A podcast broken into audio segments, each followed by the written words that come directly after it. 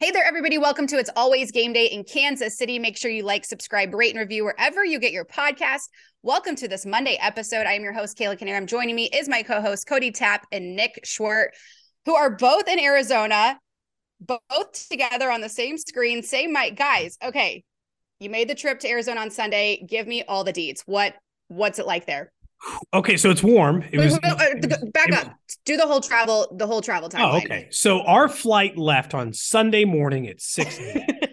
so turns out that that's one of the cheaper flights you can get on. So that's the one we got on, 6 a.m. Then we got into Arizona with way too much time. So Nick tried to take me to a strip club, at which I declined very early No, on Sunday feel, morning. by the way, feel free to interject with uh with follow up questions at any point, Kayla. So Well, I've I was never been gonna to a ask, like, did we go inside? I saw this No. Twitter video. no, and I- It was too early, so we got there an hour early. That was the problem. Yeah. Cody wanted to go in really no, bad, that's not but, true. So I've they weren't open. So Voted the number one strip club in Arizona. Yeah. So Yeah. first, I've never been to a Wow. strip club. They try to pressure me into going, even though I've made it very clear I'm not interested, due to the fact it makes me uncomfortable. well, that's part of the reason why we wanted. so we That's did the that. fun. Um, did Well, we accomplish anything else today? no, we didn't really On Sunday, did we no, accomplish anything no, else? we didn't really accomplish anything of, of note. But I would say we uh we went out, we got we got dinner, we got some groceries, so we got we went and saw the stadium. We went out we to did- we Glendale and saw saw the State Farm you Stadium. know? Did you And so- bless it? Did you say prayers? Did you burn sage? Yeah, Yeah, all those. All the above. All the above. We did a seance as well. I don't even know if that applies here. but Oh, we shoot. It. We did it Yeah. just in case. and got a Ouija board out. It was a little of Um, everything. So we're uh so now we're at our Airbnb. We're sharing a we're sharing a computer tonight. We're sharing a microphone, and uh, we actually just decided to go all in as teammates. We're sharing a bed as well. So it's just Oh, oh be- my we're gosh. have a great weekend. Do you like being Some the details we should keep to ourselves. I don't cuddle. I need my own space. I need my own space. How's the Airbnb? Do you have a pool? Honestly, very nice. Yeah. I mean, the fridge is all you can see in the back of this video. I like how you you're talk- watching on there, but By you the know, way, for anybody like for anybody who can see Cody, I like how he tried to say very nice, and, and he's he shifted his shoulders from side to side. That- that would give you a really good idea of what our place is. honestly, so when we went to Miami, when I was with the station and we went to Miami for the Chiefs, so Tampa Bay, there was COVID, so like nobody from our station went. When we went to Miami, there were like eight of us staying in a two bedroom house. Our digs are Oh. significantly better this time around with way more space.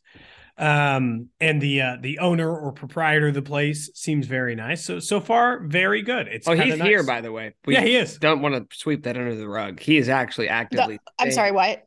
So He we're is staying on the property. He is on the casita until Tuesday.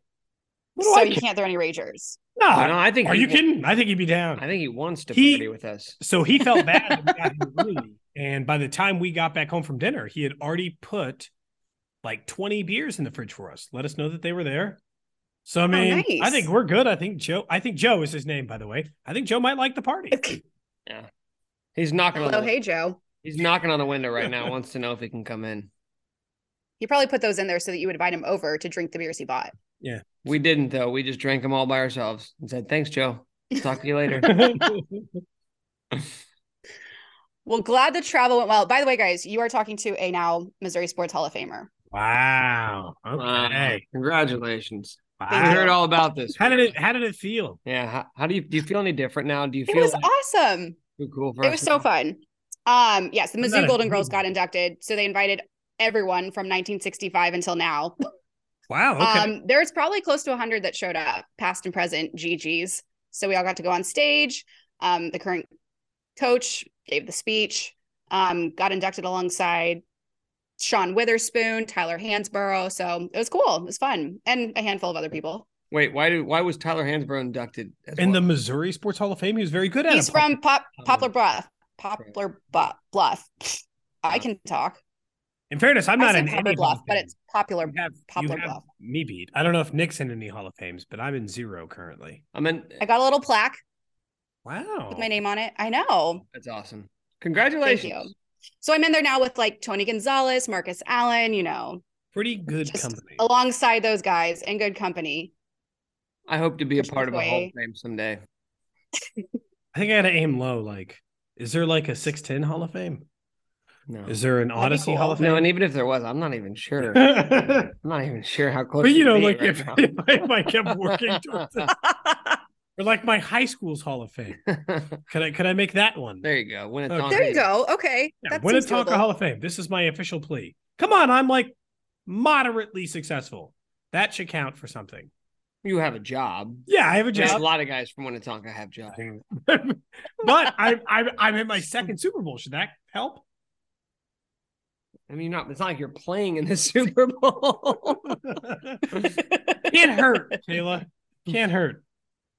Talking about it isn't easy. I Yeah. mean, you know your stuff. Yeah, see? Not Kayla everyone can do that. Look, it's a big week.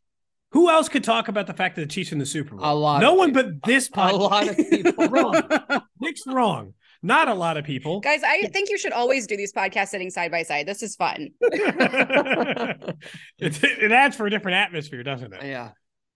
We are loose tonight. Yeah. we are we loose. Should we talk some Chiefs football now that it's officially Super Sure. Bowl week? Heck yeah. That seems some like something we should do. I can't Um, get- let's Go yes, ahead. Cody. No, it's good. Go ahead. I was just gonna say we are going to our third Super Bowl in four years, as we know. So let's talk legacy. How big is this for this team? Uh, you know, I don't think that the dynasty conversation's dead. I think people wanted to kill it after the Super Bowl loss. But I mean, if you legitimately put it into perspective, if you have two Super Bowl wins in three years or four years and three Super Bowl trips in five years with two wins and five AFC, like, I mean, that's the kind of things dynasty teams do. And all it takes is what? One more win next year or one more, like, it's not it's not out of the question. They are doing so like for instance, they aren't a dynasty yet. They'd still have to win and other things I think But would if they happen. won, if they won, I'd make an I could make an argument. if they win the Super Bowl this year and you're writing the book, you're the dynasty's in the title. They're You know? doing only things dynasty teams do. The amount of AFC title games, the amount of Super Bowls, the amount of wins, those are only things dynasties do. I understand that, like, we've, like, for whatever reason, because a couple of the big ones, Nick, probably got it, but it's like three we had decided was the number. You can't be a dynasty unless you're three.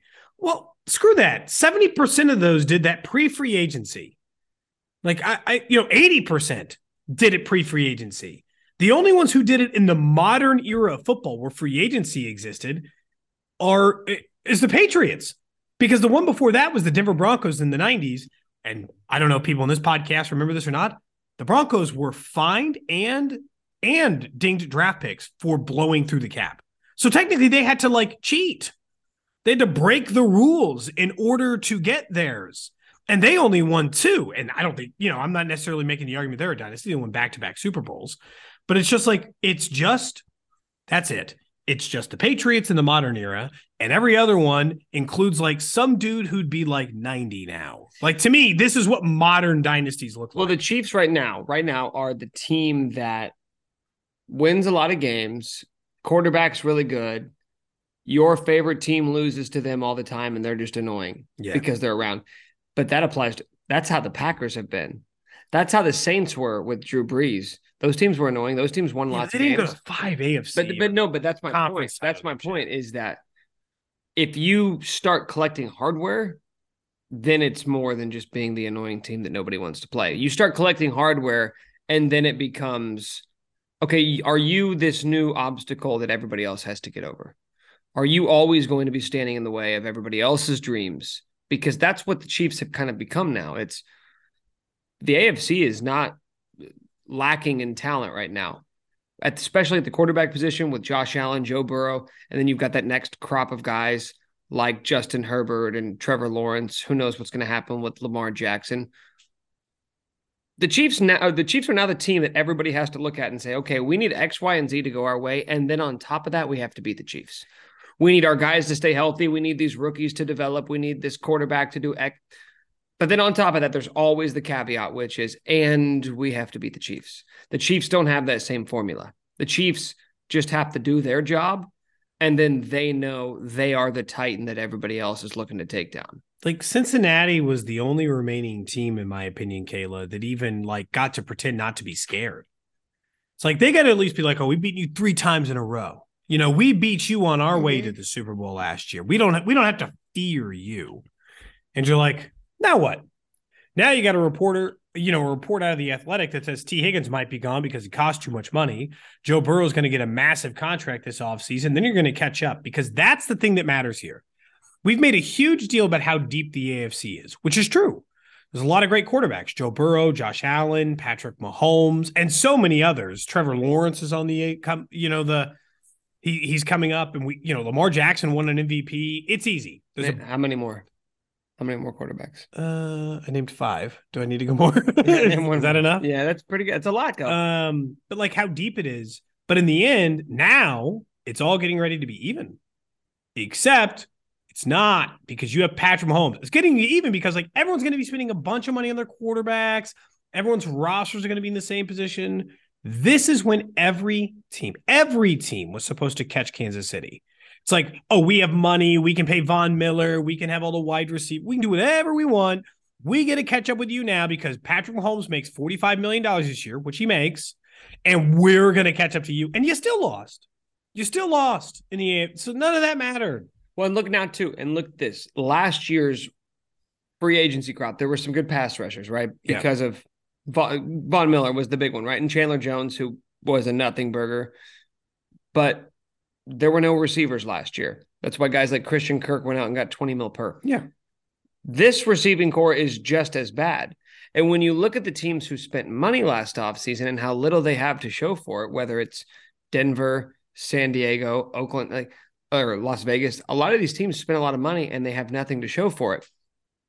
You're going to overpay if you're going and spending money. If, if you're a team heading into free agency in 2023 that needs to overhaul, or, or if you're a team that you feel like is close. you're close, but maybe you need to add a few pieces here or there, this is not the offseason to do it. But that's not going to stop teams from doing it. Instead, they're going to say, hey, the market's dried up. So we'll just, we're, we're willing to overpay. We have the money. So we're going to overpay. And it will be yet another offseason because I think this is what will happen where the Chiefs aren't going to do that. The Chiefs are going to sort of sit back.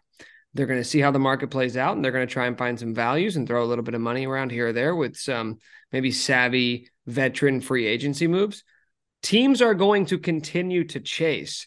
And even though it shouldn't matter, even though it shouldn't factor into your decisions, if the Chiefs win another Super Bowl, the teams who are in direct competition with them are going to be impacted by that. The people who are making decisions in those organizations are going to say, what has this team figured out that we can't? And how can we tap into what they're doing? And the second, as an NFL franchise, that you're chasing someone else, the second that you are building, like the Bills have been doing, the Bills have been building to beat the Chiefs. They have been chasing the Chiefs. And the second you do that, you have making a you have made a, a wrong turn somewhere. You have misstepped because unless you're just going to be better at the exact same thing that your competition is doing, you're never going to make up that ground. And I think that's what we're seeing right now.